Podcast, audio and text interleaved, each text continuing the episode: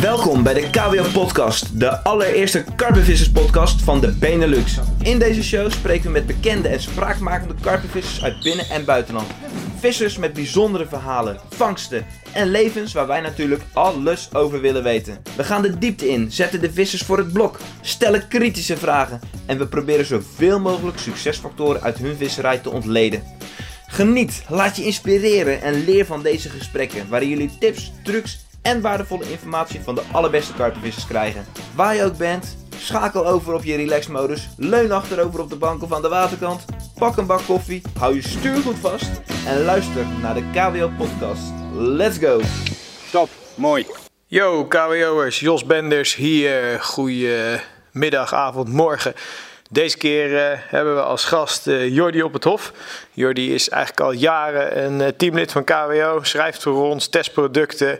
Weet eigenlijk overal waar zijn vissen te vangen. Woont in Barendrecht inmiddels samen met zijn verloofde. En nou ja, ik ga hem eens aan de tand voelen. Ik ga hem vragen naar zijn, zijn leven. Hij werkt als politieagent, dus ja, best wel een leuke job.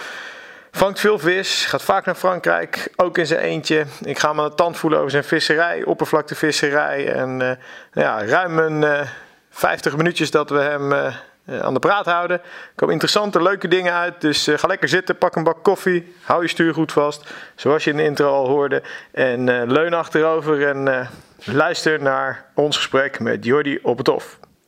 Oké jongens, we zitten hier in het mooie Barendrecht. Het is uh, 21 februari en vrij koud buiten. Ik zit hier met Jordi op het hof.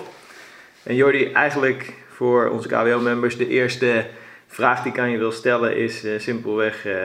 ja, introduceer jezelf eens. Je zit langs de waterkant of je staat ergens in een kroeg en dan vraagt iemand aan je... Ja, wie, wie ben je, wat doe je?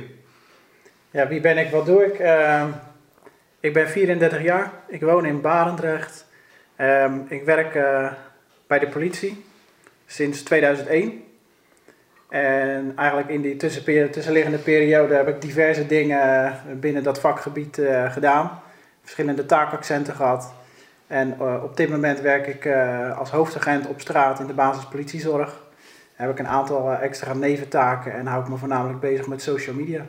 Oké, okay, gaaf. En om maar meteen even op je beroep verder te gaan. Ehm, ben je direct gestart bij de politie na je opleiding? Of wat voor opleiding heb je gedaan? Nou, dat is eigenlijk wel leuk. Ik had echt een bloedhekel om naar school te gaan. Net als uh, heel veel jongeren, denk ik. Ik zat liever aan de waterkant. En uh, toen moest ik naar, van mijn vader moest ik naar een banenbeurs. Ja. En toen liep ik daar en er stond dus een grote man met een bromsnor en een politiepet op. En hij had nog van die oude VHS-videobanden. En die zei tegen mij van, zou jij het niet wat vinden om bij de politie te gaan? Het eerste wat ik tegen hem zei is, krijg ik dan ook een pistool? En die man die zegt, nou ja, dat ligt eraan wat voor uh, taakaccenten je krijgt binnen de politie. Ik zeg, nou, waar is dat inschrijfformulier? Ik ga eens kijken hoe ver ik kom. Niet wetende dat ik uh, binnen twee jaar eigenlijk in opleiding zat in de, de eenheid Den Haag op dat moment nog. En dat was na je middelbare schoolperiode, direct? Uh, eigenlijk wel. Ik moest mij, omdat ik nog wettelijk aan de leerplicht moest voldoen, inschrijven op een middelbare school. Ik was op dat moment 17,5. maar ik zat wel al in een sollicitatie. En eigenlijk uh, binnen drie maanden nadat ik die uh, opleiding gestart was, kreeg ik groen licht om uh, de opleiding in te gaan. Dus toen heb ik mijn boekentas weer ingeleverd, iedereen vriendelijk gedag gezegd en naar mijn volgende kans in mijn leven gestapt. Kijk, en waar was die opleiding destijds? in Den Haag. Oké. Okay. En was het toen ook al zoals het nu was? Ik ben zelf een tijd geleden is voor vrijwillige politie in een testje geweest. Dat je dus inderdaad psychologische test, rollenspel, je, ja. je fitheidstest. Alles. Die heb je ook allemaal doorlopen? Alles doorlopen, ja. Oké. En hoe lang duurt die opleiding? Hoe ziet die eruit? Uh, destijds was de opleiding uh, drie jaar. En dan ben je dus klaar ja. om in de praktijk te mogen starten.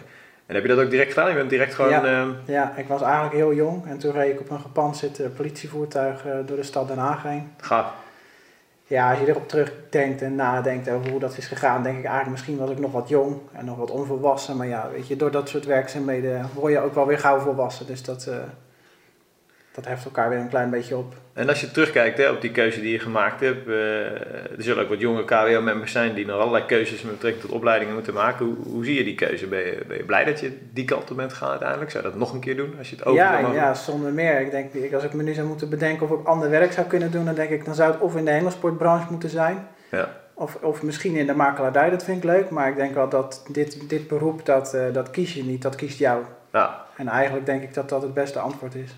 En je doet het nu al, want je bent nu 34 natuurlijk, geef je aan. Ja, sinds 2001, dus Ja, eh mijn zeventiende jaar. Wauw, dan eh, geloof ik dat je aardig wat meegemaakt hebt en eh, aardig wat voor de maatschappij betekend hebt. Cool. Ehm, politiewerk, hè? je hebt natuurlijk een bepaalde voorbeeldfunctie als, als, als agent, hè? Als, als werkzaam agent.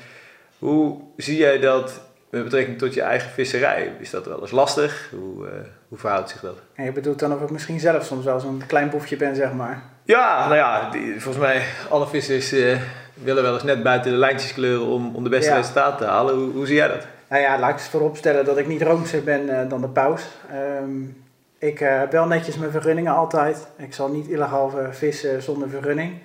Ehm, in Nederland hou ik me eigenlijk ook altijd wel aan de regels, voornamelijk omdat ik hier niet s s'nachts vis. Dus ik ben alleen voornamelijk bezig met de oppervlakte en stalken.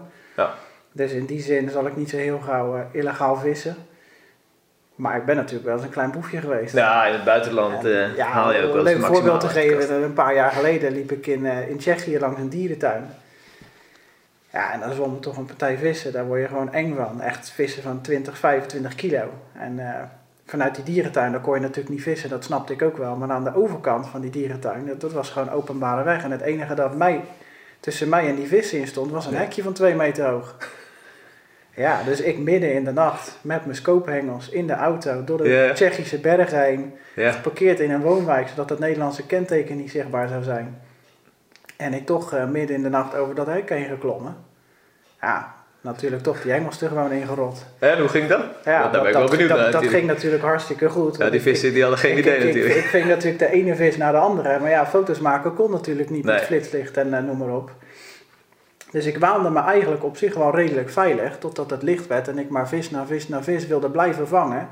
Ja, totdat de eerste mensen al achter me langs het hek heen liepen en stonden te kijken van wat doet die gozer daar.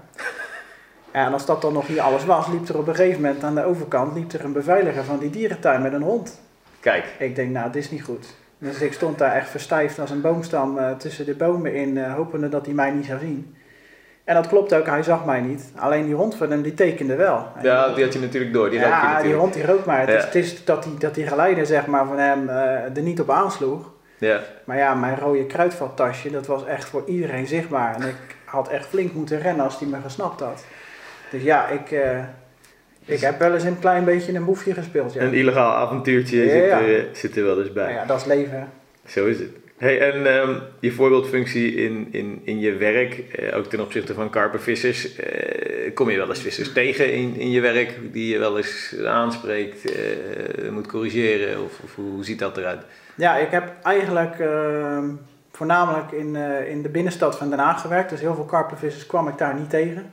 Ik kan me zomaar voorstellen als ik daar nu nog gewerkt had, dat ik Mark Hofman binnenkort tegenkom. ergens aan de Hofvijver. ja, Hè, want ik heb natuurlijk wel een kleine tip gegeven over wat er rondzwemt.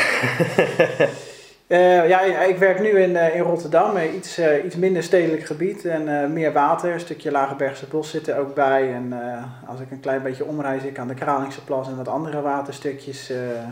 Dus ja, ik, ik kom nu af en toe wel wat vissers tegen inderdaad, maar meer dan een praatje maken, dan dat is het eigenlijk niet. eh. En hoe zijn jouw ervaringen met die vissers? Er wordt natuurlijk eh, vanuit verschillende lagen van de maatschappij eh, flink wat kritiek geleverd op vissers, rotzooi, regels overtreden, geluidsoverlast. Maar hoe, hoe is dat in jouw werk? Ja, ik, ik kom dat eigenlijk niet heel erg tegen. En ehm, ja, maar ook maar over het standpunt van Polen zeg maar, in te gaan. Ja. Er wordt ook natuurlijk wel wat kritiek op geleverd, maar binnen mijn werkgebied zit ook een, eh, een bos, zeg maar, en daar vissen af en toe Polen. Ja, En die hebben tot nog toe allemaal wel een vergunning. het gaat gewoon hartstikke netjes.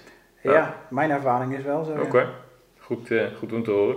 Hey, en dan maken we even het, het sprongetje naar eh, visserij. Want, want ja, als je zo fanatiek bent zoals jij, moet je al op jonge leeftijd begonnen zijn. Hoe, hoe zag jouw start eruit? Hoe oud was je? Wat, wat deed je? Met wie? Hoe, hoe ging die start? Ja, mijn start was, ik ben opgegroeid op de Kralingse Plas op een boot. Dus ik ben eh, letterlijk eh, opgegroeid met een hengel in de hand. En hoe dat dan gegaan is, ja, je bent nog zo klein, ik kon amper lopen. En mijn opa, mijn vader en mijn moeder, die zetten altijd, eh, destijds altijd Ja. gewoon de hengels op het dekken. En dan met een stuiver erop, toen we nog in de gulden-tijdperk leefden. Ja, En als kind lag ik dan in die boot onder dat dek. En dan hoorde ik midden in de nacht hoorde ik zo'n stuivertje klinken. Ja, dan wist ik natuurlijk dat er een snoepbaasje... Of dat er een paling aan die lijn hing. En hoe jong ik ook was, en ik kon net kruipen. Ik liep echt dat dek op. Hoe gevaarlijk het ook was, om die ja? engel binnen te gaan draaien. Dus ja, ik kan wel zeggen dat het met de paplepel eh, ingegoten is. En eh, mijn, mijn stap is eigenlijk gegaan van, eh, van de visserij op de Kralische Plas naar de roofvisserij. En dat, dat, dat, ja, dat vond ik gewoon prachtig om mee te snoeken te vangen. En dat deed je denk ik samen met je broer, hè? Want ik, ik Ja. weet dat je met je broer regelmatig gevist Ja. hebt. En, en nog steeds volgens mij vist. Maar jullie waren met z'n tweeën eigenlijk al direct besmet met Ja, we waren eigenlijk wel, eigenlijk was ik als eerste besmet. En dat kwam eigenlijk omdat ik met, mijn, eh, met mijn plugje langs de slootkant liep. en op een gegeven moment eh, bij mij aan de slootkant zag ik een jongen zitten. En volgens mij, als ik het goed eh, herinner, heette die Patrick met rood haar. En die jongen die had uh, karpenhengel staan tussen de lelies. En op de heenweg dacht ik nog van, nou ja, die zit daar maar een beetje te wachten tot er een keer een belletje gaat rinkelen. Maar toen ik terugkwam, toen stond die hengel toch wel heel erg krom. En toen kwam er een spiegelkarper uit waar ik toch wel een beetje van onder de indruk raakte. Waarschijnlijk denk je nu van, joh, een knol was dat. Maar dat- ja, nou ja, volgens mij was het nog wel een mooie vis. Ergens in de 20 pond. Maar ik weet wel dat ik, eh, dat was een paar dagen voordat ik eh, op de vrijmarkt mijn oude rotzooi met mijn vader kon gaan verkopen. En met die centjes die ik daar verkocht heb, kocht ik eigenlijk de volgende dag een, eh, een pieper. En hoe oud was je toen? Toen je dus eigenlijk startte met Ik, karpenvissen? ik denk dat ik een jaar of tien was. Ja. En eh, dat was ook mijn eerste ervaring als stekkerpezen. Want ik zat natuurlijk twee dagen later knetterhard op zijn stek te vissen en vangen. Waar die jongen overigens volgens mij niet zo blij mee was. Dus mocht je meeluisteren, sorry daarvoor. Ja, excuses dat je ze stek Excuses dat ik je stek heb afgeruimd. genomen. Jordi, wil je nog wel wat tips geven? Patrick met rood haar, mocht je luisteren. Hey, en, en, en vis je nog steeds met je broer? Gaat hij nog mee? Is hij nog fanatiek? Ehm, hij is wel fanatiek. ehm, alleen op dit moment komt het er niet van dat ik met hem samen vis. Oké, oké, maar wel weer plannen in de toekomst om, eh Ik om dat hoop weer het. samen op te pakken. Leuk hoor. Hey, en als je ehm, kijkt naar, naar de jeugd van tegenwoordig, hè, er zijn veel gesprekken dat, dat natuurlijk jeugd achter de computers zit, eh, niet meer bezig is met buiten recreëren, met vissen. Ehm, hoe, hoe zie je die hele ontwikkeling eh, als je kijkt naar, naar de jeugdigen bij jou in, in de buurt, neefjes, nichtjes, wat, wat vind je daarvan? Hoe, hoe zie je dat? Ook de toekomst van onze karpenvisserij. Oeh, Dat is wel een lastige vraag, want ik denk dat het wel heel divers is. Eh, Ik denk dat de jongeren, als je kijkt ook naar de beurs zeg maar, op Zwolle, hoeveel jongeren daar lopen en met karpenvissen bezig zijn. Ja. Ja, ik denk dat het gewoon immens populair is op dit moment. En ehm, ja, er zal een deel zeg maar, graag achter de computer zitten om een Grand Theft Auto te spelen. En op alles te schieten wat los en vast zit. Ja, maar dat andere deel, dat, eh, dat is toch wel verknocht geraakt aan dat, eh, aan dat vissen. En dan met name karpenvissen. Dus Ja. ja. zoals ik het nu inschat, is het eigenlijk niet, niet populairder geweest dan eh, zeg maar op dit moment. Ja, ja, ik denk dat als je. Ik ben volgens mij een generatie jonger dan jij bent. Ik ben 32 net geworden, jij bent 34. Ik had wel het idee dat toen wij begonnen, dat visserij zeg maar veel meer in het hele systeem zat. Ehm, ik heb het idee dat nu, als, als je jonge jongens ziet, die beginnen direct met, met de beste materialen. Ja, dat is zonder meer waar. Ze beginnen, ze beginnen niet alleen met de beste materialen, maar ze willen ook de beste materialen Ja. hebben. En eh, kijk, wij moesten het vroeger doen met de videobanden van hoe mensen naar Rainbow Lake gingen. Ja, En daar moesten we uit eh, de tips uithalen, zeg maar. Tegenwoordig alles is eh, vrij te bekijken op YouTube en eh, natuurlijk op de KBO en in de app en noem maar op. ja, Ja, en, en ja, je merkt gewoon dat jongeren willen ook gewoon eh, meteen de beste materialen. En zoals wij denk ik begonnen zijn met het, eh, met het, met het blanke hengeltje met een pennetje gewoon een beetje de kantjes aflopen en zo langzaam zeg maar die visserij opbouwen. ik denk ook dat het een betere leerschool is. Ik denk ook dat Ja. je een beter jagersinstinct Ja. of zo ontwikkelt. Ja, zonder meer. Als je dus zo start en, en dat je ook gewoon weet hoe vis zich gedraagt, simpelweg hoe vorentjes, eh azen, eh, hoe een braasem gevangen wordt op een winkelpikker. ja, dat het is een stukje waddersens ja. inderdaad. En mijn visserij heeft zich zeg maar, met name ontwikkeld al toen ik heel jong was met de oppervlaktevisserij. En ik denk niet dat er een bepaalde tak van karpenvissen is waar, waarbij je meer leert over de karpen en zijn gedrag, het, het trekgedrag, zijn aasgedrag en noem maar op, dan op die manier die, die vis weten te belagen. Alright, hey, en even terug naar jouw eh, persoontje. Hey, eh, je woont hier in Barendrecht samen met, eh, met Robin. Je bent verloofd, gefeliciteerd. Dankjewel. Dat mooie ontwikkelingen. Die konden we niet meer laten gaan. Staat natuurlijk. er al een, een trouwdatum in het verschip? Nee, ja, we waren er wel heel erg mee bezig, maar ondanks een, ja, een plotseling overlijden zeg maar, binnen de familie hebben we dat heel eventjes on hold moeten zetten. Ja, Maar we gaan natuurlijk niet zo heel lang op zich laten wachten, dat snappen jullie ook kijk, wel. kijk, kijk, leuk. En huisje, boompje, beestje. Wilde, ja, jullie zien het natuurlijk niet, hè. het is alleen maar audio jongens, maar er loopt hier een, een beer van, een, wat, wat is het, een Stafford toch? Amerikaanse steffertje. Een Amerikaanse Stafford, ja, het is eh, denk ik een kilo of Vier- vier- 34. volgens 34 mij. kilo. Dat is een aardig beest. Je zou hier niet s'nachts willen binnenkomen. Maar eh, eh, huisje, boompje, beestje, is er al, zijn er plannen voor meer gezinsuitbreiding? Of, Er zijn wel plannen. er zijn wel plannen, goed bezig. Nou, ik ben, ben benieuwd, dat horen we ongetwijfeld als het zover is. Ehm, hey, en even, even terug naar ehm, loopbaan, hè, eh, politie. Ik, ik, daarna gaan we verder hoor, visserij in. Maar ehm, er is best wel wat te doen natuurlijk in de Nederlandse maatschappij over vissers. Ook onder karpenvissers wordt er natuurlijk nog wel eens negatief gesproken over politie. Ik persoonlijk vind dat eh, een slechte zaak. Ik bedoel, politie is gewoon eh, eh, belangrijk in de maatschappij zoals waar wij in leven. Hoe ervaar jij dat? Ervaar je op straat veel, veel negativiteit? Heb je vaak dat je jezelf moet verdedigen? Of, of hoe, hoe is dat als, als agent zelf? Ja, het verschilt denk ik ook wel een klein beetje qua werkgebied. Ehm, in de grote boze stad, zullen we maar zeggen, daar eh, word je te pas en te onpas eh, beledigd. Ja, En dan nog niet eens persoonlijk, maar dan zeg maar meer om je ambt, wat je, wat je uitvoert. Ehm, en mensen hebben altijd wel gewoon een mening over je. En eh, ja, is dat lastig? Ja, ik, nou maar zo zeggen, ik heb er een gladde rug voor gekregen. En eh, het raakt je niet meer. het raakt mij op Nee. zich niet meer. Wat, wat ik wel af en toe vervelend vind als ik ook op forums lees en ook op de, eh, gewoon op Facebook hè, mensen die als ze dan een keer controle hebben gehad, eh, en dat ze hebben het over Wout en Ja, woorden die ik maar niet zal benoemen hier. nee, in- ik snap, in dit gesprek ik, snap zeggen. waar je, waar je op duidt. Alleen ja, dat, dat vind ik gewoon jammer. Ja. En die mensen krijgen van mij ook allemaal gewoon eh, direct een eh, ontvriend knopje. Ja. ja ik, ik vind dat dat niet thuis hoort meer. eh. Nee, er moet gewoon een bepaald respect zijn. En, Ja, ondanks dat je misschien een keer wat negatiefs hebt meegemaakt, staat dat niet, weegt, het weegt zeg maar niet op tegen de daadwerkelijke werkzaamheden die, je die je uitvoert. Ja, daar ben ik met je eens. Dat, dat begrijp ik. Oké, hey, en ehm, jouw leven afgelopen eh, drie jaar, ik, ik, ik ja, ken je natuurlijk al langer. En eh, nou, je vorige relatie is, eh, is, is, is uitgegaan, is afgelopen. Daarna heb je gelukkig weer het geluk gevonden met, met Robin. Ik denk wel dat die periode een impact heeft gehad op je visserij. Is dat, hoe heb je dat ervaren? Ja, nou, op het moment dat ik natuurlijk bij, bij jullie als, als KWO-member, als, als, als teammember zeg maar, kwam, zat ik vol in mijn visserij. Ik, eh, ik had alle tijd eh, van de wereld. Ja, de keerzijde was natuurlijk ook, ik had alle tijd van de wereld omdat ik eigenlijk al zeg maar geen goede relatie had. Ehm, dus al die tijd die ik had, daar, die, die stak ik zeg maar in de KWO, in de artikelen schrijven en in de video's maken die ik deed. Ja, op een gegeven moment komt dan die, die klap en die keuze om, eh, om iets te stoppen. En ja, daarmee betekende het ook dat mijn visserij tijdelijk echt moest stoppen. Nou, die kwam stil te liggen, toch? Ja, nou ja, stil in de zin van dat ik echt op een gegeven moment een keuze heb gemaakt van, joh, ik, wil, ik moet wel met mijn visserij bezig blijven. Dus met name de oppervlaktevisserij. En dan kon ik in de, de korte uren die je had, hè, s ochtends vroeg voordat ik een avonddienst had, even een paar uurtjes eh, gaan struinen. Ehm, dat heb ik dan wel intensief gedaan, maar de actieve buitenlandvisserij, ja, dat moest ik echt beperken tot gewoon één trip van een aantal dagen. Ja. Eh, om toch zeg maar eh, dat gevoel te behouden met die buitenlandvisserij, maar echt een paar keer per jaar afreizen voor een langere sessie, dat zat er gewoon niet in. Nee. En dat is gewoon keuzes maken. En was het ook een kwestie van, van motivatie? Ik kan me voorstellen dat je in zo'n periode ook gewoon het moeilijker voor elkaar krijgt om, om, om, omdat er zoveel andere dingen spelen, eh, je hengels te pakken, Ja. naar het water te gaan. Ja, zonder meer bedoel je, je trekt niet alleen de voordeur van je eigen huis achter je dicht en, en je gaat vanuit tijdelijk naar een andere plek, maar ja, ook je visspullen liggen opgeslagen, je pakt het minder makkelijk. In, in diezelfde periode eh, leer je eigenlijk iemand kennen waar, waarvan je op een gegeven moment weet van, nou ja, dit is het, hier heb ik altijd naar gezocht en daar wil ik de rest van mijn leven mee gaan delen.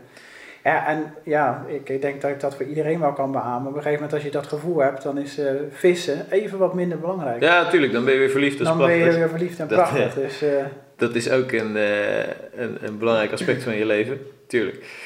Hey, en, en als je kijkt dan naar de afgelopen twee seizoenen, ehm, hoe, zag je visserij eruit en, wat waren je mooiste momenten, ondanks dat je misschien wat minder in visserij hebt kunnen investeren? Ehm, ja, ik heb, ik heb wel eh, wat, wat aan de oppervlakte gevist. Ehm, afgelopen jaar heb ik heel weinig kunnen vissen. Met name omdat ik voornamelijk bezig was met eh, de verplichte bezoekjes aan eh, de huishoudbeurs, alle woonwarenwinkels, eh, de bouwmarkt heb ik Je hebt 500 ze allemaal keer gezien. gezien. Ja, je weet Ik precies heb- wat assortiment Ik heb van de 50 IKEA hui- is. huizen moeten bezichtigen. Eh, en uiteindelijk toen ik een huis had, moest ik eh, drie maanden vol aan de bak om eh, erin te klussen. Dus ja, dat heeft eigenlijk wel alle tijd opgeslorpt die er überhaupt was om te kunnen gaan vissen. Dus ja, ik heb vorig jaar nog wel één trip gemaakt van een aantal dagen naar, naar Frankrijk toe, naar water. Was niet heel succesvol moet ik zeggen, maar ik had, wist toch wel een aantal mooie vissen te vangen. Was dat een trip met het uh, platform? Nee, dat was het jaar daarna. Dat was Ah, dat eh, is het jaar 17. daarna geweest. Dat was 2017. Ja, nu heb je het over 2016. Ja, dit was echt 2016. Ehm, ja, 2017 eh, stond voor mij meer in het teken van, eh van eh, hengelsport, dat dan weer wel. Ja. en dat was ook de trip eh, met het platform inderdaad. Ja, daar gaan we zo verder op in, want daar heb ik al wel wat, eh, wat vragen aan je ik. Hey, en, en, en het mooiste vismoment 2016, 2017, wat, wat zat daarin waar je echt gewoon naar terugkijkt en denkt van oké, gaaf, dat, dat is wel echt een mijlpaal geweest, ondanks de moeilijke periode waar je in zat.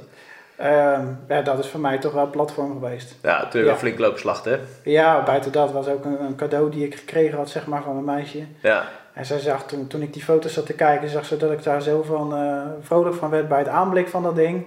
Dat ze gewoon eh, in het geheimste dat ding voor mij heeft weten te regelen. En eh heb gezegd wat veel succes ermee. en die Maak lag er onder de kerstboom. Ah, dat zijn mooie cadeaus. Dat, eh, Ja. Zo'n eh, platform dat wil iedereen wel eh, onder de kerstboom terugvinden. Hey, en, en vooruitkijkend, ehm, je bent natuurlijk weer in wat rustiger vaarwater gekomen. ja, Bouwmarkten zijn achter de hand. Nou, het huis ziet er prachtig uit, zitten we nu. En 2018, wat, wat, wat zijn je plannen? Heb je eh, specifiek al plannen voor 2018? Ehm, ja, door mijn werk maak ik altijd eh, slecht plannen zeg maar, op eh, lange termijn. Dus ik probeer altijd een beetje de gaatjes in mijn rooster op te zoeken om eh, met zo min mogelijk vrije dagen zoveel mogelijk visuren te kunnen benutten. Ehm, ik wil wel een aantal keer proberen om naar Frankrijk te gaan. De hele lange sessies moet ik zeggen, die trekken mij niet zo heel erg meer. Zeg maar de weeksessies. Ja, eh, maar dan heb je telkens vier, vijf dagen. Wil Kom- je komt ook omdat ik voornamelijk altijd alleen vis. Omdat ik ja, ook qua planning lastig eh, met, met iemand samen kan gaan. eh, ga ik graag alleen. Alleen, ja, 7, 8 dagen alleen is, is toch lang. Is niet erg, alleen om dat een paar keer te doen, vind ik wat minder. Vandaar dat ik wat meer korte sessies plan van 3, 4 nachten in Frankrijk. En daar wel altijd mijn, eh, mijn energie in steken en ook wel eh, de resultaten uit weten te behalen. En, en los van de bestemmingen, je zegt dan natuurlijk eh, wat kortere trips Frankrijk. Heb je nog hele specifieke doelstellingen? Wil je nog, nog, nog een bepaalde vis ergens vangen? Ben je echt aan het jagen? Nee, ik ben, ik ben geen target hunter. Eh, er zitten wel ergens een aantal eh, vissen boven de 20 kilo die ik met de oppervlakte wil belagen. En ik zie ze ieder jaar wel zwemmen. En dan weet ik donders goed dat als ik mijn shotrecht erbij eh, leg of, of een ander richtje, dat die misschien heel snel afgaat. Eh, alleen voor mij is het echt wel zeg maar, een soort eh, sport om hem aan de oppervlakte te vangen. Dus dat probeer ik al drie jaar. Dus laten we het proberen dit jaar. Doelstelling gaat lukken. 2018. Dat is 20 wel zeg maar kilo, eh, doelstelling. 20 kilo plus vis eh, aan de oppervlakte. Ja, ja Gaaf. inderdaad. De oppervlaktevisserij komen we zo nog even op terug hoor, want daar wil ik echt nog wel wat meer over weten. Ehm, je gaf al aan dat je vaak eh, solo naar Frankrijk gaat. Je hebt er ook Ja. een artikel over geschreven op, op KWO. Ehm, jongens, als jullie het terug willen lezen, eh, tik even bij ons in de zoekmachine in eh, Alleen over de grens. Dan vind je het artikel wat Jordi heeft, eh, heeft geschreven. Mijn vraag aan jou, denk ik, is, is, is waar haal je die, die drive vandaan om dan toch gewoon in je eentje je auto vol te laden en die, die kant op te gaan? Wat, wat is dat oergevoel wat in jou zit, waardoor je dus dat kan opbrengen? Ja, ik denk, ik heb altijd heel goed eh, alles alleen kunnen doen. Eh, vissen alleen gaat mij al heel makkelijk af. Foto's maken gaat mij alleen, in mijn eentje heel makkelijk af. En eh, met name ook gewoon het gevoel van rust en het feit dat ik met niemand rekening hoef te houden. Dat maakt het voor mij heel fijn om alleen te gaan. Al- Als ik bijvoorbeeld een sessie heb gepland voor zes dagen. En ik heb voor zes dagen accu bij me en eten en noem maar op. Ja, en na drie dagen, vier dagen heb ik spreekwoordelijk de buit binnen. Of denk ik van joh, eh, ik heb gewoon weer zin om naar huis te gaan. Dat is goed geweest. Dan hoef ik Ja. aan niemand verantwoording af te leggen. Ja, dus eigenlijk voornamelijk gewoon volledig je eigen ding kunnen doen. Ja, en je bent je bent gewoon mobiel. Hè? Je kan verkassen. Je kan zeggen van nou, ik wil nu gewoon daar dagvissen en daar wil ik een nacht gaan maken. En je hoeft niet aan je maatje te vragen van joh, vind jij dat goed of, vind jij dat niet goed? Nee, je trekt echt volledig je eigen ja, plannen. Het, ja, het nadeel is wel, je deelt natuurlijk eh, niet de kosten met iemand samen. Dat is wel een Ja. dingetje. Dus eh, als ik eh, ga Ja. rijden, dan ben ik iets meer, iets Maar- meer geld kwijt dan een ander. Maar het, het weegt niet op voor mij tegen de voordelen die ik er ook weer van heb. Ja, en ik las natuurlijk in je artikel, en, en als jullie concreet die tips willen teruglezen, bekijk eens het artikel van Jordi. Eh, hij heeft wat aardige trucjes voor het omzeilen van tolwegen. Ja, en bijvoorbeeld, de ja. benzinekosten laag Ja. houden, dus eh, dat spaart toch weer een paar tientjes uit. Hey, en is zo'n solo-trip, is dat voor jou ook ehm, in je hoofd meer dan alleen maar vissen. Ja, Ehm, tuurlijk. Vissen is, ik zou niet willen zeggen dat vissen de bijzaak is, maar voor mij is het wel ook een, eh, bepaalde manier van een uitlaatklep. Hè? Ja. Een ontspanning om even de stress van het dagelijkse werk en de dingen die je ziet en meemaakt kwijt te kunnen raken. ja, het is echt gewoon je harde schijf weer Ja. soort van formateren. Ja. En, ja, 100%. ja, vooral die rust denk ik is. Ik denk dat veel vissers zich daarin kunnen herkennen. Dat gewoon alleen maar dat domweg over het water heen kijken en met je visserij bezig zijn. Dat dat zoveel rust Ja, geeft. Geeft Maar heel ook al veel ben je dan rust. continu bezig ja. en ben je ik, continu... ik, ik ga ook niet met het idee naar, naar, naar, naar een water toe of naar het buitenland toe met ik moet presteren. Ik, eh, ik hoef voor niemand te presteren en dat maakt het voor mij wel heel prettig dat ik gewoon vrij kan gaan en staan waar ik wil. Heb ik een keer, een keer een sessie dat ik niks vang, ja, dan hoef ik naar niemand een mailtje te sturen van joh het spijt me, je hengels waren prachtig, maar eh, nee, ik, nee, ik, heb, ik geen heb er niks aan gevangen, dus ik heb geen verplichting. En eh, dat, dat is voor mij gewoon heel prettig. En, en naast dat, ja, wat ik eerder zei, het is echt gewoon een ontspanning. Ik hoef, ik hoef niet speciaal een grote vis te vangen. Als ik naar een water ga waar ik twintig kleintjes vang, heb ik het ook naar mijn zin. Ja, het is echt die visserij en dat buiten zijn Ja. en het genieten van de natuur waar jij eh, je energie uit haalt. Mooi om te horen. Hey, en je bent ehm, eh, vorig jaar, zeg ik uit het hoofd, of 2016 inmiddels, ehm, ook voor ons eh, wel eens naar een, een, een betaalwater geweest om Ja. daar eens een, een verslag over te maken. Ik weet dat je flink hebt lopen, lopen vangen daar. Ja, dat Eh, klopt. Volgens mij zijn de jongens die daar naartoe gaan nog altijd eh, de video aan het bekijken om eh, te kijken hoe ze het moeten doen. Hoe, hoe ervaar je dat, dat, dat, dat vissen op een, op een betaalwater? Wat, wat zijn daar de voordelen in jouw ogen? Ehm, ja, dan moet ik denk ik heel eventjes terug naar, naar in den beginnen, zeg maar. Toen Ja. ik heel jong was en met karpenvissen begon. Ehm, toen ben ik met, met mijn vader en met een destijds een maat, Sander, voor het eerst naar betaalwateren gegaan. En voor mij als, als jong ventje, ik was volgens mij een jaar of 15 of zo, was dat natuurlijk voor mijn ouders de wetenschap dat ik daar gewoon eh, eh, tamelijk veilig zat. Ehm, mijn eerste ervaringen waren gewoon goed. Ehm, daarna met mijn vader eh, naar betaalwateren gegaan. En ook om, om zijn gezondheidsredenen. Ja. Eh, was dat Die voor hem visten ook dus, begrijp ik nu. nou ja, die, die, die, die natuurlijk vanuit vroeger uit, maar die vond Ja. het vooral, vooral gewoon heel erg leuk om met zijn zoon samen lekker op pad te gaan. En ja, ik, ik wil niet zo'n man door de modder heen laten lopen en noem maar op. Dus zo'n steiger en, en de plek waar je kan blijven zitten, dat je niet eh, twintig keer hoeft te verkassen, is voor zo iemand natuurlijk gewoon heerlijk. En ik heb tot nog dan toe altijd hele goede sessies gevist. Eh, ontspannen, rustig, eh, lekker een weekje erop uit en daarna weer lekker rustig naar huis toe. Dat was gewoon ideaal om te doen. Ja. En op een gegeven moment merk je dan dat er in die, in die internetwereld, zeg maar, die carpers zien, dan komen er ook, met name door de opkomst van social media, steeds meer negatieve reacties over betaalwateren. en ik denk dat de carpers zien ook wel een wereld is waarin we elkaar heel erg volgen. Als twintig man eh, met een bepaalde naam heel hard roepen dat het slecht is, dan gaan er veertig mensen die wat minder bekend zijn, die gaan dat nog harder roepen en eh, alle negatieve dingen belichten. Maar er, er zitten ook zoveel goede kanten aan Ja. betaalwater. Ik ga niet zeggen dat alle betaalwateren per definitie goed zijn, hè, want we, we hebben Nee, recent- maar in elke industrie nog- zijn, zijn misstanden. Hè? Dat, Tuurlijk, in maar dat is ook op openbaar watervisserij. En als er ergens een, een, betaalwater is waar aantoonbaar dingen eh, niet door de beugel kunnen, dan denk ik dat we daar niet naartoe moeten gaan. Nee, dan mag dat ook plek. benoemd worden. Klopt. Maar dat is waarom we als KWO denk ik ook bepaalde wateren testen en er wat van kunnen vinden. Ja. Ja, want jij bent natuurlijk eh, op, op, op, op stap geweest. Hè? Je had toen een periode waarin je net eh, eh, het ziekenhuis in was geweest. Hè? Operatie aan je, aan je dus het was denk ik voor jou ook een, een lekkere manier om een beetje te revalideren. Ja, inderdaad. Dus, dus als, als ik eigenlijk conclusie moet trekken, zeg je van nou, als ik volle bak wil gaan, dan ga ik in mijn eentje openbaar en dan trek ik alles uit de kast om, om, om een week te knallen. En zo'n zo'n betaalwater is dan voor jou visserij eigenlijk een manier om of samen te vissen met, met, met je vriendin of met maten waarschijnlijk of met Ja, familie. het is de ideale manier. Ja, en Ja. wat luxer en, en, en inderdaad veilig en weten waar je terecht komt, weten dat je een stek hebt. Eh, nou, dat hoor je eigenlijk steeds meer terug natuurlijk, ook bij, eh, bij andere vissers die de keuze maken om, om zo'n trip te maken. Ehm, je gaf het net al even aan, oppervlaktevisserij. Dat is natuurlijk denk ik wel een, een discipline die bij jou ook, eh, ook, ook, ook echt tot zijn recht komt, die ook vaker terugkomt in je, in je artikelen. Ehm, een van de eerste dingen die je vaak hoort als mensen het over oppervlaktevisserij hebben, is dat ze zeggen van ja, dan vang je toch alleen maar de kleintjes. Ehm, wat, wat vind je daarvan? Wordt dat onderschat? En wat, wat zijn jouw ervaringen? Nou ja, mijn ervaring is juist het tegenovergestelde, denk ik. Nee, Ja. Ik zie mezelf echt als een indiaan met een speer die, eh, die de waterkanten afstruint op zoek naar mijn eh, target, zullen maar zeggen. En ik, ik selecteer wel de grote vissen Ja, eruit. echt gewoon op Ja. zich ben je selectief. Ja, super Ja. selectief, ja. Ja. Oké, en, en als je, ik, ik weet dat wij een keer een gesprek hebben gehad met elkaar waarin je zei van, eh, ook al zie ik geen vis, ik krijg het toch voor elkaar om die vis aan de oppervlakte te laten azen. En toen keek ik je aan, toen dacht ik, oké, waar heeft hij het nou over?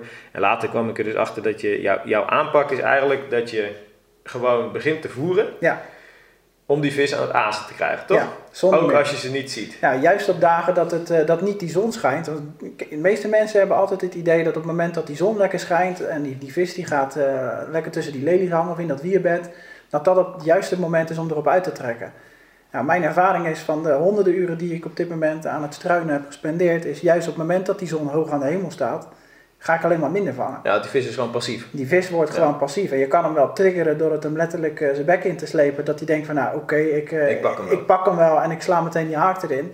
Maar juist op het moment dat het nog donker is, hè, of heel vroeg, of een beetje bewolkt en drukkend weer. Ja, weet je, ik maak gewoon eh, langs een bepaalde plek eh, van, een, van een singeltje of een slootje of een plasje, maak ik gewoon drie, vier voerplekjes met een aantal eh, boterhammen. Ik, ik moet zeggen, ik vis bijna uitsluitend met, met wit brood. Ja. De hele hondenbrok gang, daar vis ik redelijk weinig mee. Het is voornamelijk brood, dus ik maak echt heel visueel een aantal van die plekjes. En dan is het voor mij gewoon wachten. En dan is het meestal binnen 10 minuten, soms moet ik iets langer wachten, is op een van die plekken gewoon activiteit te bespeuren. Ja, dat je die vis toch ziet. Starten Ja, met die vis, die vis die zwemt gewoon. Ja. Of het nou slecht weer is of regent of wat dan ook, Ja. dat maakt niet uit. Die vis gaat gewoon happen. Ja, en die vis die weet op een gegeven moment donders goed dat dat voedsel daar ergens Dat weten ze. drijft. Dat weten ze. Dat weten ze. Het dat- zijn ook vaak stadsingeltjes. Mensen Ja, komen langs met de tuurlijk. kindjes om de, met eentjes te voeren en die vis weet dat. Ze weten donders goed dat het vreten daar ligt inderdaad. ja. Oké, dus dat is voor jou echt een tactiek om dus die vis gewoon zichtbaar te maken eigenlijk. Hè? Om de vis zichtbaar ja, te maken, ook een stukje voedselheid te creëren. Ja. Vaak zijn het meerdere vissen die dan gaan azen en dan is gewoon zoeken welke je wil vangen. Ja, en selecteren, eh, waar jij het over hebt, hè, is gewoon puur kijken, oké, in de buurt van welke grote vis kan ik mijn korst plaatsen. En, ja, ja en- of het hoeft niet per definitie niet een grote vis te zijn. Hè. Soms ligt er een vis. hele mooie schubkarp waarvan Ja. ik echt wel weet dat die misschien wel rond de 15 kilo is. Maar als daarnaast bijvoorbeeld een, een spiegel ligt of een rijenkarper die veel minder zwaar is, maar een schitterend schubbenpatroon hebt, dan krijgt hij echt mijn voorkeur. Want die schubkarpen zijn wat mij betreft een beetje 100 in een dozijn. Ja. En die spiegels zijn ja, met name op het gebied waar ik woon gewoon uniek om te vangen. Ja, en, en mijn ervaringen als je dan eh, op een wat drukker water eh, probeert oppervlakte te vissen en je probeert echt die, die korst te plaatsen in de buurt van een vis die je wil, wil uitselecteren, is dat ze zo verschrikkelijk goed doorweten als die korst ergens bij ze in de buurt landt, dat dat er een is die, Ja. die ze niet moeten pakken. Ja, hoe, pak je dat aan? Hoe, Ja, je, eigenlijk wat we moeten niet moeten proberen te doen is die korst te dicht bij die vis eh, ja te ze, leggen. ze Want weten het is- direct. Tuurlijk, ik heb dat nog steeds. Ook na die honderden uren eh, oog in oog te hebben gestaan met vis. Op het moment dat je zo'n vis ziet, iedere keer weer, dan, dan gaat die adrenaline door je lijf. Dan word je een beetje zenuwachtig. Je gaat zelfs een beetje trillen als je die korst aan je haakje wil doen. Maar neem gewoon heel even die rust. En in plaats van dat je die korst zeg maar dicht bij zijn kopje gooit, heel- gooi je hem gewoon vijf meter Ja. verder. En neem dan nog gewoon desnoods drie minuten de tijd om heel langzaam dat korstje op een natuurlijke trekken, manier, zoals het eigenlijk door de wind gaat, naar hem toe te slepen. Ja. En als je dat heel langzaam doet, ja, dan is mijn ervaring dat die vis, je ziet die ogen gewoon rollen soms. Hè? En dan kijken ze dat korstje aan en dan geef je hem dat laatste tikje. Het is, het is bijna alsof je een plug voor de bek van een snoek haalt. En dan Ja. denkt die vis, en nu pak ik hem. En, en als die vis dan pakt, hè, want het, het is natuurlijk op zicht, ehm, eh, is het bij jou direct hangen? Wat, wat, wat, hoe is gewoon echt in, in de moment dat hij pakt? Ja, Eh, ja, op het moment dat die vis eigenlijk eh, die korst naar binnen slurpt, dan is voor mij altijd 1, 2. En, Ja. en dan zet ik die haak. Om zeker Ja. te weten dat hij gewoon goed in die bek zit. Ja, je neemt het risico dat hij hem direct uitspoegt. eh, maar mijn, mijn aasjes zijn niet van die grootte dat dat heel vaak gebeurt. mhm. Dus ik heb heel weinig misses. Maar op het moment dat je, dat, dat je slaat, ik bedoel ja, slaan, je zet de haak, Ja. ehm, dat is toch wel een moment waar er een hoop mis kan gaan. Ik, ik kan me van mezelf Ja, nog wel veel momenten herinneren dat ik denk van, oké, hoe is het mogelijk dat ik nu die vis niet haak, zeg maar? Heb, heb je daar een verklaring voor? Dat je denkt van, oké, wat type haak is daar natuurlijk Het is een, met eh, name ehm, gebleken voor mij dat het puur het type haak is. Ja, want wat voor haak gebruik je in je Op, oppervlakte? op dit moment is het een curve shank. En dat is totaal niet de haak die, eh, waarvan, echt, waarvan ik zou zeggen, dit is mijn eerste keuze waar ik zelf op kwam. Eh, Ja. Is Kees van der Plas, zeg maar, een maat van mij, die, die kwam daarmee. Ja, Dat is ook een vervent oppervlakte vissen. En eh, we hebben WhatsApp altijd hele gesprekken daarover. ja. Nou, hij zei, joh, joh, probeer die nou eens. En eh, ik heb jarenlang echt met van die speciale oppervlaktehaken gevist van Corda en eh whitecapejes. En ik moet zeggen, dat ging altijd prima hoor. Die blijven Ja. goed zitten, komen niet los tijdens de drill. Maar ik had procentueel gezien wel meer gewoon vissen die ik letterlijk gewoon het luchtledig insloeg. Ja, dat je echt denkt van dit is onmogelijk dat ik die dat haak ik- niet ja, zet. dat ik niet haak. Ja, En op het moment dat ik met die curve shanks ging vissen, ehm nou, gewoon allemaal ram vast. ja dus het is totaal niet is. een haak waarvan je zou zeggen dit is mijn eerste keuze.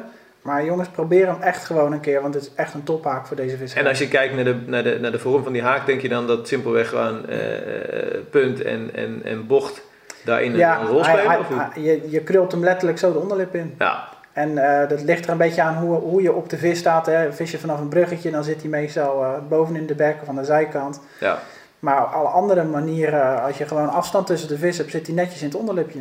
ja, en je vist dan, je geeft aan, het witbrood heeft gewoon echt jouw, jouw voorkeur. Ehm, ik neem aan dat je natuurlijk altijd gewoon met, met de korst van het witte brood eh vist. Hè? Vaak wel, ja. Ehm, haal je hem er doorheen? Of wat, wat is jouw aanpak, zeg maar? Haal je hem echt twee keer er doorheen en Ja. dan vouw je hem er als het ware helemaal in, zodat hij ook mooi gecamoufleerd zit?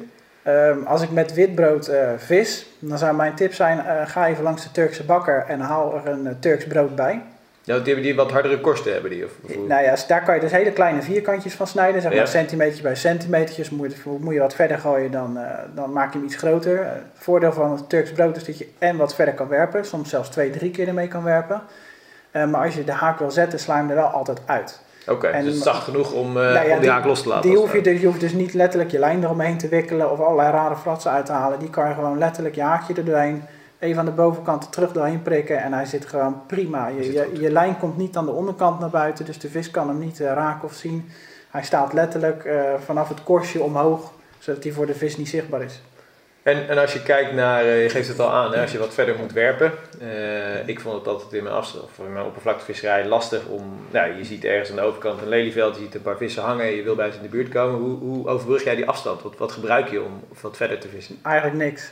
Ik heb, Gewoon puur het gewicht van je, van je korst. helemaal niks met controllers. Eh, Ja? Zeker niet als, als een vis aan de overkant bij wijze van spreken tegen een, eh, tegen een, riet, een rietveld aan ligt. Want ja, als je er een controller aan zet, en dan kan je je controller wel tegen het riet aan gooien, maar dan ligt je korstje ook achter het riet. Ja, Dus dat heeft niet mijn voorkeur. Eh, zeg ik, neem Turks brood en desnoods maak je hem iets groter. Maar op hoeveel meter zou je dan, op hoeveel meter kan jij fatsoenlijk vissen en werpen op die manier? Eh, nou ja, toch wel tot een meter of 30 kom ik wel. Ja? Ja, Oké. ja. En ik dan, vis met een gevlochten oppervlaktelijn, dus die is heel dun. ja. En die gebruik ik dan met name om wat verder te kunnen komen. Nadeel is wel dat die iets gevoeliger is voor de wind, dus dat je korst soms iets meer meedrijft. En dat wil je niet altijd. En dat is gewoon een, een, een drijvende eh, gevlochten lijn, is ja, dat? ja. Oké, en kies je bewust voor, voor gevlochten, dat je gewoon meer gevoel hebt, meer controle? Nee, ik kies, ik kies ja, ik, op het moment dat ik ga oppervlakte vissen heb ik eh, meerdere spoelen bij me, dus ik kan snel wisselen. Ik heb ook vaak vier hengels in de auto liggen, kort, twee korte, twee lange, zodat ik snel kan wisselen afhankelijk van type water. Eh, met, met name de gevlochten lijn wordt voor mij eigenlijk alleen gebruikt in wateren waar wiervorming is en waar lelies zijn, omdat die lijn gewoon heel makkelijk door die planten heen snijdt. Ja, ja. En, en vis je gewoon, je vist je haak gewoon blanco op je hoofdlijn, zeg maar. Hè? Echt helemaal blank, Ja, er zit niks op. er zit niks verder. Nee. eh, Oké. En je favoriete aas, daar hebben we het over gehad. Ehm, eh, brood, dan specifiek ook Turks brood, af en toe wat je gebruikt om, eh, om, om wat betere blokjes te creëren. Ja. Voer je nog bij ergens mee? Heb je, los van brood, heb je... Ja, als ik visueel zeg maar echt op de vis zit, dan eh, voer ik bijna niet bij. Ja. Dus dan is het echt gewoon die korst eh, in de buurt leggen en dan heel langzaam richting die vis slepen. Eh, ja, wanneer voer ik bij? Eh, dat is eigenlijk alleen op de dagen dat het wat eh, bewolkt is en dan gewoon die plekjes maken. En dan gaan er soms zelfs gewoon 10 broden het water ja, als je gewoon echt eh, merkt dat die vis los is en aan het Ja, vreten is, ja. dan blijf je gewoon ze activeren Ja, door... eh, Ja, Oké. En ehm kijken naar die oppervlaktevisserij. Je geeft natuurlijk aan dat, dat je ook wel grotere vis hebt gevangen. Wat, wat is de grootste vis die je hebt kunnen vangen aan de oppervlakte? eh, 37 pond. Oké, Nederlands vis. Of, Nederlandse eh, vis, Ja? ja. Wauw. Wauw. En wat eh, zit daar nog een specifiek verhaal achter? Was het een vis waar je al heel lang op aan het jagen was? Of hoe, eh, Nee, dat was gewoon echt een toevalstreffer. gewoon echt Ja, zien? ja en- nou ja, in die zin eh toevalstreffer dat ik elke dag op en neer rij zeg maar, naar, naar een bepaald waterstelsel en dan ga zoeken of ik de vis zie. En deze dag zag ik toevallig twee vissen liggen. En eh, het was voor mij gewoon letterlijk aankomen, die korst erbij. En eh, het was binnen, nou ik denk nog geen vijf seconden Een die hanger. eraan. Ja, Ah, prachtig. ja, prachtig. dus dat is gewoon een beetje geluk denk ik. En je, je uitrusting, ehm je neemt aan dat je iets lichter hengeltje eh, vist. Wat voor testcurve gebruik je als je, als je oppervlaktevisserij doet? Eh, nou ja, ik heb twee hengels uit de KWO Field Test eh, Kijk, destijds eh, je natuurlijk eh, mee naar huis genomen. En die gebruik ik nog steeds. oké. Met, eh, met name de, de twee korte hengels, volgens mij de JSC Stelt. Ja. Eh, 9 voet. En qua testcurve, wat, wat, wat, hoe zwaar zijn die? Ehm, uit mijn hoofd. En volgens mij is dat een, een, een 2 LB. Ja, inderdaad. Dus redelijk, eh, redelijk soepel, redelijk soepel. Ja. En heb ik voor mij ook nog een, Pro, een ProLogic eh, komhengel. Nou, het zijn ideale hengels eh, voor de ja, korte kantvisserij of vanaf een brug. Als ik vanaf een brug aan het eh, oppervlakte vissen ben, wil ik gewoon dat als die vis de brug onder gaat, dat ik niet met een 12 voeter eh, bezig ben. Nee, dat is gewoon Dan kan ik die vis gewoon dan, niet eh, sturen. ja.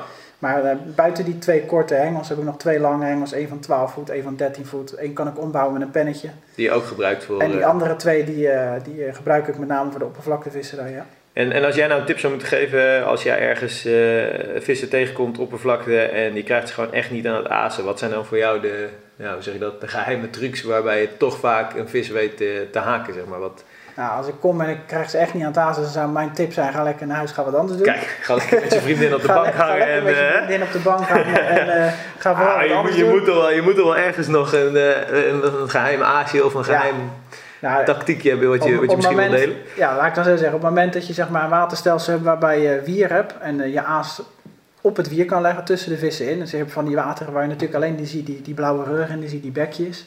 Ehm, volgens mij heb ik het een keer in een artikel opgeschreven. Ehm, neem een wat grotere haak. Ehm, doe er een klein stukje zwart foam eh, boven op je haak, zeg maar, zeg maar op de lijn Ja. En doe er gewoon een paar van die rode muggenlarven aan. Of een worm, een stukje worm. En leg die gewoon tussen dat wier bij die vis. Dat is zo natuurlijk, dat krioelt, dat beweegt. En gewoon laten liggen. En gewoon laten liggen. Die, die vis die ruikt dat, die komt gewoon naar voren. En ik heb echt zelden gehad dat ze het niet pakken. Ja, En dat is eigenlijk iets wat ik gebruik op het moment dat die vis eh, schichtig wordt voor brood.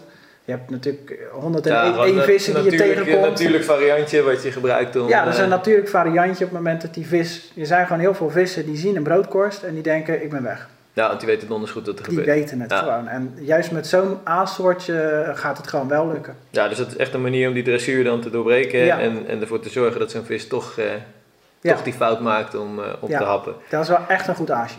Oké, ehm, zelf merkte ik ook wel eens, ik weet niet hoe jij dat ziet hoor, maar als je eh, vissen hebt die, die niet reageren en je maakt een korst wat natter en je laat hem toch zakken, dat, dat met name een dwarrelende, zakkende korst ook gewoon echt ja, niet te weerstaan is, zeg maar, 9 van 10 keer. Heb je, heb je daar ook ervaringen mee? Heb je dat ook je Ja, wel eens gebruikt? zijn, zijn, met name als je de vis kan zien, hè, het is eh, een beetje onder de kant, dan maak ik soms wel eens van het witbrood eh, een heel klein bolletje die ik nat maak. En die laat ik dan heel langzaam zakken. Ja, En dan, dan zie je soms gewoon tijdens het voorbij zwemmen van die vis, Dat hem dat hem gewoon tijdens het zwemmen ja. En meestal loop je dan zo'n groep vissen, van die snelle zwemmers hè, zijn dat. Ehm, die loop je dan gewoon een meter of tien vooruit. Gooit die korst of dat, dat, dat stukje brood erin. En dat zakt dan voor die bek. En tijdens het meezwemmen, ja, dan denken ze gewoon van... Als ik het niet pak, pak hij het. En dan pakken ze hem gewoon mee. Mooie tactiek om dan toch nog een, eh, een vis te haken. Ja, wat, wat is je grootste blunder geweest tijdens een oppervlaktesessie? Heb je nog een moment wat je bijstaat dat je echt denkt van oké, ik kom mezelf wel... De, de enige of hoeveel wil je er weten? Nou, ja, in de eentje die erbij oppervlakte- staat en- in de oppervlaktevisserij zijn er denk ik elke dag wel blunders. eh, van, eh, nou, la- laat ik zeggen, de grootste blunder die ik heb gehad, dat was een, echt een enorme spiegel waar ik al een tijdje op aan het jagen was op een waterstelsel. En op een gegeven moment zag ik hem liggen. En ik kroop echt letterlijk door die bosjes heen op zo'n duikertje en hij was echt vol aan het azen. Ja, en ik wist gewoon, als ik, als ik daar een shotje had ingelegd, dan had ik hem gehad. Ja, Ja, ik wilde niet teruglopen naar de auto. Dus ik had zoals alleen- hem kwijtraakte. ja, maar ik ja, wist niet waar die heen zou zwemmen. Dus ik denk, weet je, ik ga gewoon, eh, ik ga gewoon mijn korstje erbij gooien. En op het moment dat ik die hengel tussen die, eh, tussen die boomtoppen doorsteek, merk ik dat die lijn gewoon vast zit. En ik denk, wat is dit nou joh? Dus die, die, heel die, die lijn die zat tussen die takken van die bomen, alles zat vast. Herkenbaar. En ik liep daar letterlijk als een soort bosjesman aan die struiken te trekken. Nou, je raadt het natuurlijk al. Die vis die dacht, wat gebeurt er allemaal? Ja, die wist donders goed dat er iets die, niet... die heb ik tot op de dag van vandaag niet meer gezien. Ah, maar wat denk je, wat was het voor een vis? Ja, Ja, het, is, het, is, het, eh. is- het is een, eh, een spiegel met hele grote schijven op eh, beide flanken. Ja. En waarschijnlijk ligt hij rond de 15, 16 kilo. Ja, fantastisch. en in op dat waterstelsel zie ik, hem, zie ik hem regelmatig zwemmen. Alleen eh, hij ligt nooit op een plek waar ik hem kan belagen. Ja. En op dat moment was hij dat wel. En ja, dan maak je gewoon een domme fout. En dan kan je zelf wel eh, voor je, hè, bij wijze van spreken. Ja, mo- mooie van de visserij. Hey, en, en, en camoufleren. ehm, hoe belangrijk is, is camouflage voor jou als je aan het oppervlakte vissen bent? Zowel eh, je, je laatste meter als eh, eh, je eigen persoontje Ja, die ik- langs de waterkant staat. Ik, ik denk dat camouflage voor mij nog minder belangrijk is voor, dan voor de meeste mensen die in camouflage outfit over de beurs Ja. in Zwolle lopen. Die, zijn willen, aardig wat. die willen daar ook allemaal niet opvallen, heb ik het idee. Nou, ik vind het een beetje overtrokken allemaal. Weet, je, wat- weet je wat is? Je kan wel een mooie groene camouflage of rietstengeljas aantrekken. Maar als het een heldere blauwe lucht is, dan steek je ook af. Ja. En die vis die kijkt schuin omhoog. Dus mijn ervaring is dat soms gewoon een, eh, een lichtblauwe witshirt met een straalblauwe lucht... Dat, dat is nog beter dan dat je daar in een groen camouflagejasje gaat Maar hou je er wel rekening mee? Als je, als je gaat? Eh, ja, natuurlijk wel. Ik bedoel, als je heel veel oppervlakte vist eh, en je, je staat letterlijk oog in oog met die vis vaak, dan zie je ook echt dat die ogen rondrollen. Ja. En ze zien je ook echt. En Ja, ik de heb, vis heeft donders goed in de gaten dat er ja, gebeurt. natuurlijk, op het moment dat ik soms eh, weet dat ik zichtbaar ben voor de vis en niet anders kan dan dat ik zichtbaar ben, en die vis rolt met zijn ogen en hij ziet mij, dan zie je soms gewoon een duikboot die wat water in zijn tank laat en naar beneden zakt. Ja, dan ben je gewoon gezien. Ja. En daar kan je de beste camouflagejas voor aantrekken, maar het is een stukje trilling, het is een stukje Ja, zichtbaarheid. maar, maar dingen als je, Maar- jij bent dus wel in je visserij dat je, dat je inderdaad oplet dat je niet te veel geluid maakt. Je moet niet te Eh, veel, probeer niet te dicht langs de waterkant te gaan staan. Hè. Dus als het kan, hou gewoon je afstand. Ik bedoel, Ja. Je hebt ook een molentje en lijn, dus leg dan die lijn gewoon wat, wat, wat verder vanaf de kant in Ja. het water. Probeer gewoon niet te dicht bij die, bij die waterlijn te komen. Dat is denk ik de belangrijkste tip. En ik probeer ook met name rekening te houden met de stand van de zon. Ja, dat je je schaduw echt... eh, Ja, je hè? schaduw. Ik, bedoel, ik heb het een aantal keer gezien en toen dacht ik van, joh, hoe kan dat nou? Totdat ik echt zo slim werd dat ik, dat het zelf ook door had. Dat ik Ja. zag dat die schaduw van mijzelf en van mijn hengel Over die vis viel van mijn hengeltop bij wijze van spreken over, over, die, over die ogen van die vis heen ging. En dan is hij gewoon weg. Ja, ja, want ze weten donders goed dat er dan Ja, iets dat gebeurt weten wat ze. niet natuurlijk Dat- is. ja, dat En weten daar, ze. eh, ja, mooi is dat. Mooi is dat. Hey, en je hebt ook wel eens eh, een testje gedaan. eh, de polariserende zonnebril is voor jou ook gewoon... Ja, dat- als, ik, als ik dat niet heb, ga ik naar huis. Dan Ja. ga ik hem halen. Ja, want het dat scheelt is- gewoon zoveel in je visserij. eh, ja, als je, als je op dagen bent dat je zeg maar, visueel op zoek moet naar vis. Dan, eh, en je hebt die bril niet bij je. Dan, dan loop je denk ik eh, meer dan de helft van die vissen voorbij. ja. Dus dat is gewoon echt een tip die je ook geeft. Ja, jongens, als je degene hebt, beetje. investeer daar geld in. Ga niet eh, op pad met een, eh, met een goedkope bril eh, van de benzinepomp. Investeer gewoon echt in een goede bril. Ja, want dat tegenwoordig is heb echt je meer dan waard. eh, voor 35, 40 euro heb je een prima Ja, polariserende zonnebril. het, het instapmodel van Fortis, zeg maar, eh, die is al prima. Dat Ja. dat is een van de brillen die ik als eerste zou kiezen, bij wijze van spreken. om mee Dus, te vissen. ja, Nou, gaaf. Hey, en, en, en we hebben nu al een klein beetje over, over materiaal. Mooi bruggetje voor mij om, eh, om een stapje te maken. En dan komen we ook in het laatste stuk van dit interview. Zijn we al, eh, al ruim 40 minuten bezig. Hè? Dus er wordt ook tijd. Maar ja, als je begint te lullen over vissen, dan eh, loopt het vanzelf. Ehm, volgens mij vis je vaak met 10 voet hengeltjes. Hè? Ja. Ehm, wat, is, wat is in jouw mening de, de, de meerwaarde van 10 voeters? Waarom kies jij ervoor om met die hengels te, te vissen eigenlijk continu? nou, je kan ze stiekem in de auto stoppen zonder dat je vrouw het weet als je op vakantie gaat. Ja, dat, Dus is, altijd een mooi heel- meegenomen. Een heel groot voordeel, maar ja, het is gewoon ideaal. Eh, je, je bent je bent mobiel. Het neemt niet veel ruimte in in de auto. De meeste mensen gebruiken gewoon een boot of een voerboot. Nou, dan hoeven je al niet ver te werpen. Eh, het drilt fantastisch, zeker vanuit de boot. Ja. Ehm, en je hebt gewoon veel meer contact met de vis. Dus het hele concept van 12, 13 voet hengels vind ik echt eh, zwaar achterhaald. Heb je ze überhaupt nog voor de staat? ja, nee, ik, ik heb ze wel. Oké. Ehm, maar gebruiken, nee, dat zou ik dus alleen doen op het moment dat ik weet dat ik naar een water toe ga, waarbij ik bij wijze van spreken verplicht ben om te gaan werken. Ja, dat je 100 meter plus moet gaan, Ja, dan, dat je die eh, hengels meepakt. Ja, dan, dan zou ik dat doen. Maar ook al, ook al breng ik mijn hengel, eh, mijn, mijn- mijn lijn weg op 400 meter afstand, dan kies ik nog steeds gewoon voor die 10 voeten. En, en merk je in het drillen van een vis dat je... ehm, heb je net zoveel controle met 10 voeter? Het is vaak zo dat, Ja, dat je meer toch meer nog dan met een 12 voeter. Juist Ja. omdat stelt dat die vis onder de, onder de kant ergens doorschiet of hij, eh, hij schiet onder je boot door. Nou, Ja, je die, zit die veel vis korter is, bij. die vis is zoveel beter te sturen. Ja. ja, dus wat dat betreft zeg je eigenlijk van... Alleen bij uitzonderingen vis je op dit moment nog met je 12 voet, eh, voet hengels. En dat is puur ja. alleen als je... Als Uitsluitend je bij uitzonderingen, ja. Ja, leuk man. Hey, en welke recente aankoop heb jij gedaan de afgelopen 12 maanden of de afgelopen twee seizoenen? Waarvan je echt zegt van joh, mijn visserij is, is verbeterd in dat opzicht. Gewoon echt een aankoop die erbij staat waarvan je zegt van nou jongens, dit maakt echt het verschil op dat en dat gebied. Nou, moet ik eigenlijk stiekem toegeven dat ik niet zo heel veel materiaal meer koop natuurlijk. Nee, Jos, klopt, dat, maar, eh, buiten- We zien je regelmatig verschijnen op kantoor, maar, dat, maar wat, wat is dan een ding wat je, wat je op de een of andere manier in je uitrusting hebt gekregen? Ehm, nou, ik moet zeggen, ik heb, hem, ik heb hem dan nog niet gebruikt. Maar ik heb op de beurs in Zwolle heb ik een, eh een Trekker Tempest brolly gekocht. En eh, ik denk dat dat voor mij een, een waardevolle uitrusting is op mijn visserij. eh, puur omdat ik dan ook misschien weer wat meer dagjes ga vissen in Nederland. Omdat dat een van de dingen is dat toch wel een beetje stil stond. En dat lag niet per definitie aan, aan een vistentje, maar wel aan wat je allemaal mee moet nemen. Ja. En dit is zo klein en compact. Want dat weegt dat transport, zo'n Tempest Brolly? Volgens mij is het eh, nog geen 5 kilo of zo. Nee, is dat gooi je makkelijk op je. Kan ja, je... dus dat is voor mij iets waar ik dit jaar eh, in Nederland heb ik een aantal plannen om weer een klein beetje de statische visserij op te pakken. Daar Ja. had ik een heel klein tentje voor nodig om die ergens neer te kunnen zetten. Nou, deze is klein en licht. Dus deze moeten eigenlijk aan bijdragen om eh, ervoor te zorgen dat ik lekker dat, eh, dat vissen weer op ga pakken op die manier. Dat je toch beschut bent, maar Ja. niet Ja. een bivy hoeft mee te nemen Ja. die je moet opzetten, waar je Precies. gewoon snel, Ja. Snel kan vissen. Gaaf. Hey, en het vlot is al voorbij gekomen in, eh, in het gesprek. Eh, nou, heb je natuurlijk gekregen van Robin, fantastisch. Zo'n zo'n vriendin willen we allemaal dan, denk ik. Ehm, je hebt hem ingezet vorig jaar in Frankrijk. Ja. Eh, je hebt er ook over geschreven op KWO. Dat, dat is misschien wel leuk, jongens, als jullie willen nalezen. Heel artikel, foto's, waar jullie echt zien hoe Jordi dat heeft toege- toegepast in zijn visserij. Lang verhaal kort, dat is toch wel een, een hele nieuwe dimensie in je visserij, denk ik, toch? Ja, dat is super nieuw. Eh, ik denk dat ik eh, samen met een aantal andere jongens als een van de eerste ben geweest die met zo'n vlot letterlijk de grens over is gegaan.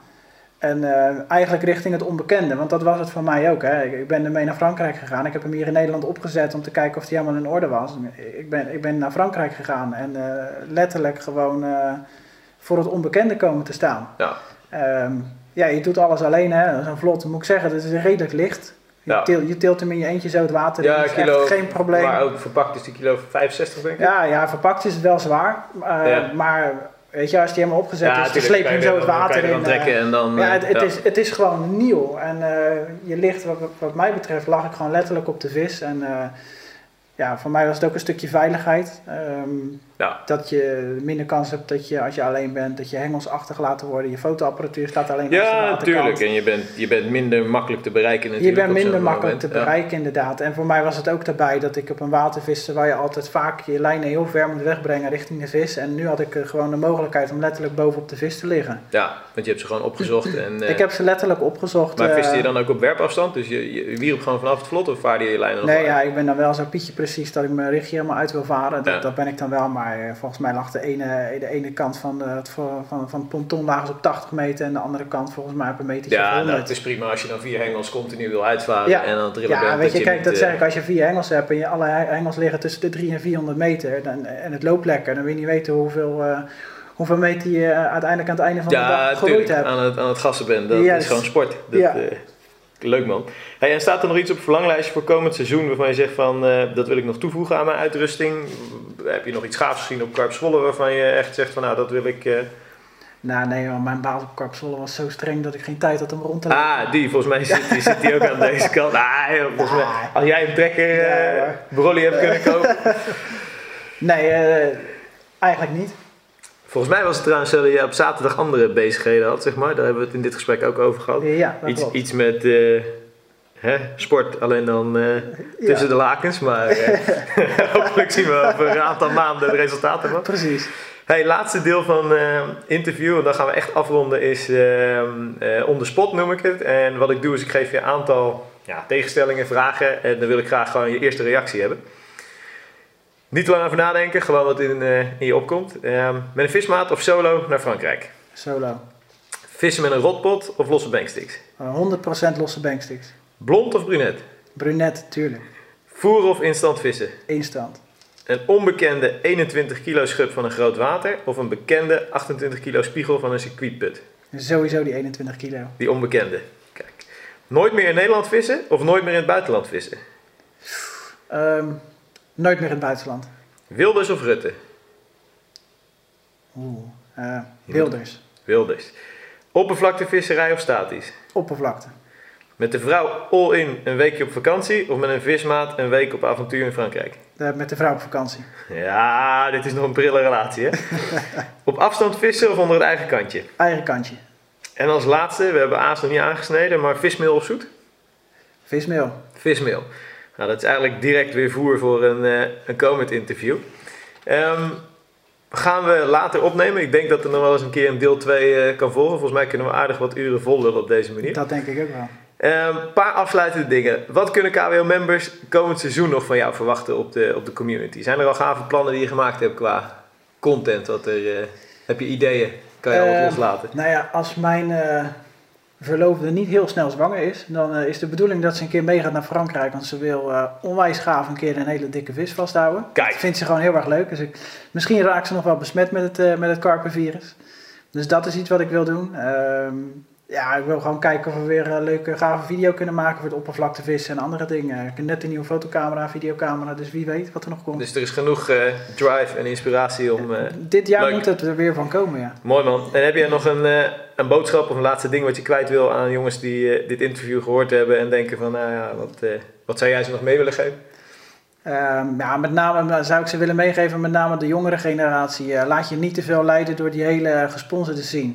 Ja, Ehm, geniet kijk, gewoon van je Geniet visserij. gewoon van je visserij en vis voornamelijk voor jezelf. Ga niet dingen doen om eh, extra in de belangstelling te staan, want uiteindelijk gaat het gewoon om vissen. En vissen is een hobby en dan moet het niet op werk gaan lijken. Mooie, mooie afsluiter. Hey, en als mensen jou eh, willen volgen, en misschien je nog aan de hand van dit interview een vraag willen stellen, waar en hoe kunnen ze jou het beste bereiken?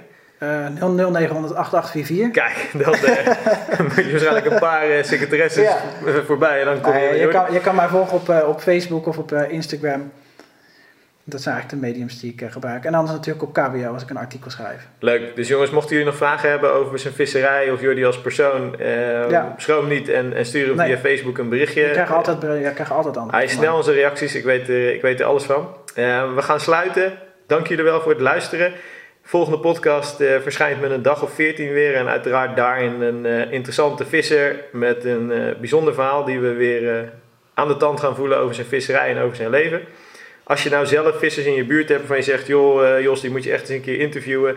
Stuur een mailtje naar jos.karpenwereld.nl. Mocht je tips of feedbacks hebben over de manier waarop we deze interviews doen, horen we dat ook gewoon graag.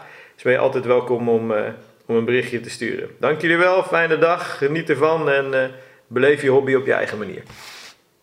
Zo, dit was hem. Hopelijk hebben jullie genoten van deze KWO-podcast. Nou, en wil je genieten van nog meer verhalen en avonturen? Bekijk dan een van de honderden updates die inmiddels voor je klaarstaan op de KWO-community.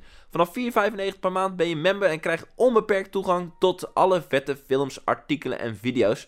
Daarnaast scoor je ook nog eens dikke kortingen bij de diverse partners van KWO. Kortom, word member, bekijk alle updates op de website of download de KWO-app in de App Store. Jongens, tot de volgende aflevering.